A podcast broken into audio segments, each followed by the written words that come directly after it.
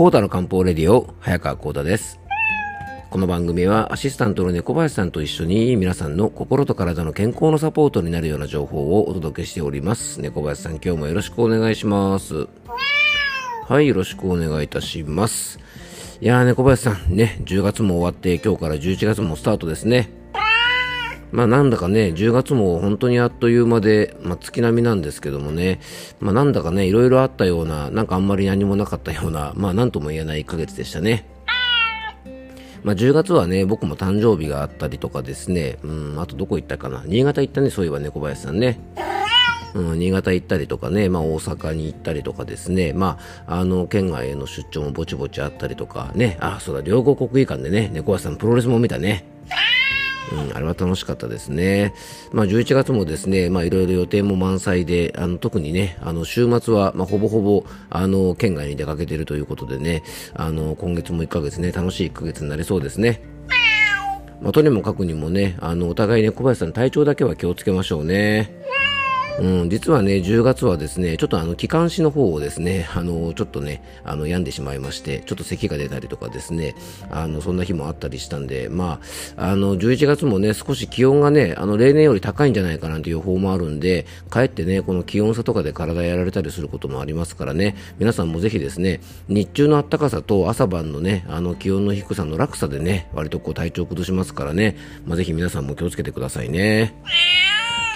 はい。まあ、今日の本題なんですけども、あの、まずですね、あの、まあ、月曜日がね、あの、皆さん結構憂鬱だっていう方多いと思うんですよね。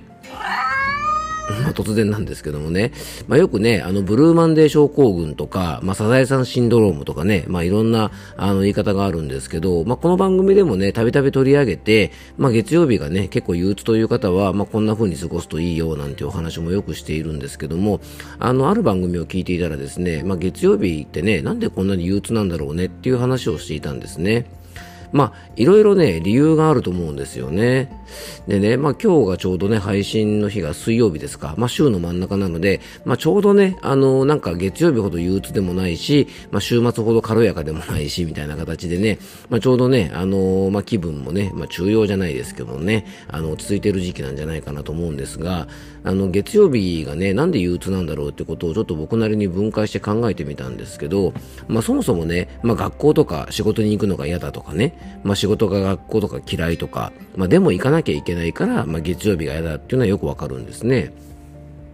で、これはね、昨日のね、ちょっと猫的なものの見方なんていう話をちょっと昨日したんですけども、あの、この猫的なものの見方で言うとですね、やりたくてやっていることではなくて、やらなくちゃいけないことだから、なんとなくね、月曜日になるとね、こうちょっとブルーになるなんて方いると思うんです。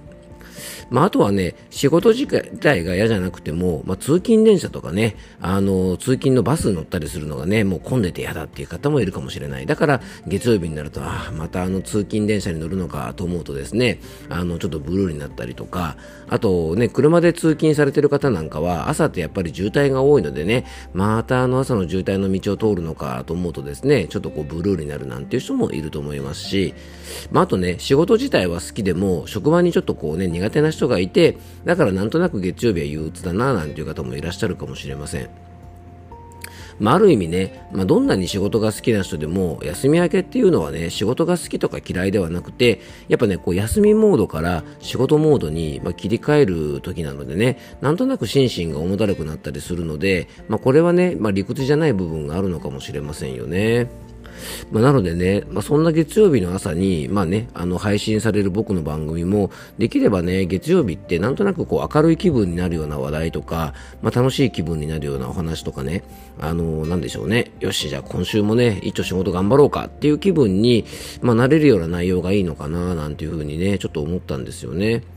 まあ、今までね、あんまり曜日で、あのー、こういう配信をしようとかっていうのは意識してなかったんですけども、まあ、月曜日の配信なんかはね、ちょっとまあいつも以上に、まあ、いつもね、あのだいぶ軽い話ばっかなんですけどもね、あのいつも以上に、まあ、ちょっとね、こう軽い話なんかにしてみても、まあ、いいんじゃないかななんていうふうにね、あのー、ちょっと思ったりもしました。うんでね、結構あの曜日によってね、皆さんこう感じることってね、いろいろ違うと思うんですよね。よくですね、あのなんだろう、こう検索のね、言葉なんかも、あのね、よく、なんだろう、えっと、曜日によって違うなんて言ってですね、ちなみにちょっと前に聞いた話だとですね、月曜日にどういう言葉が検索されてるかっていうとですね、仕事に行きたくないって言葉がね、あの、調べられていて、でね、火曜日は転職したいっていう言葉がね、よく出てるらしいですね。でね、水曜日はイライラ、木曜日は疲労とか疲れた、で、金曜日は週末の楽しみとかですね、居酒屋とかお酒とか遊びに関してよく検索されてるそうなんですね。で、土曜日は週末の楽しみについて検索されることが多くて、で、日曜日はやる気が出ないっていう言葉がね、結構検索されたりしてるみたいなんですね。まあ、だからね、結構こういうのもね、曜日別の検索なんていうとですね、あの、ちょっとこう調べてみるとね、皆さんの傾向なんかもちょっとわかるのかなと思うので、あの、僕もですね、なるべくね、皆さんがね、こう悩んでることとか、まあ、気分的に嫌だななんて思ってることがあったら、まあ、そういったものの解消になるようなお話をね、これからもしていきたいなと思っていますので、まあ、あの、ちょっとそんなお話もね、これから取り入れていけたらな、なんていうふうに思っております。うん。まあ、あと、まあ、こういうね、ちょっとこう気分が重たい時って、まあ、本を読むとかですね、何か映像を見るとかもいいんですが、まあ、そういうのってね、あんまりこう真面目すぎる内容とか、重たすぎる内容とか、あとね、せっかく本を読むんだから、あの、身になる内容とかね、学びになる内容ばかり、やっぱり読まなくちゃななんて思ったりすると、結構疲れちゃうと思うんですよね。まあそういう意味ではね、ちょっとこういう軽い話なんていうのもですね、まあそれはそれで意味があったりするわけですね。だからね、実はね、バラエテレビのバラエティ番組で取り扱ってる話題とか内容って、これ本当にね、どうでもいい内容ですよね。ね、たまたま日曜日にですね、ちょっとテレビが家でついててですね、ちらっと見たらですね、あの、この間の日曜日じゃなかったかな、あの、なんか出川哲朗さんがね、あの、片言の英語で目的地にたどり着く、なんかね、世界の果てまで行ってきゅうのこう人気コーナーがありますよね。ああいうね、あの番組なんかは、まあみんなね、疲れてる時って、まあ変な話ね、あのコーナーとしたら面白いんですけども、まあ内容的にはね、正直どうでもいい 内容じゃないですか。でもね、やっぱりね、疲れてる時とか、ちょっと気分がブルーな時っていうのはね、ああいう内容のものを見たくなるし、ああいうものを見てですね、頭をね、休めたくなる。頭とかね、心をちょっと休めたくなるんですよね。でね、重たいドラマとか、ためになるドキュメンタリーとか、ビジネス番組とかもいいんですけども、やっぱりね、結構みんな癒しを求めているのかな、なんていうふうに感じるんです。なので、疲れてる時ってね、こう難しいことを考えたり、見たりね、読んだりするのは、やっぱりあんまりやめた方がいいんじゃないかなと思うんです。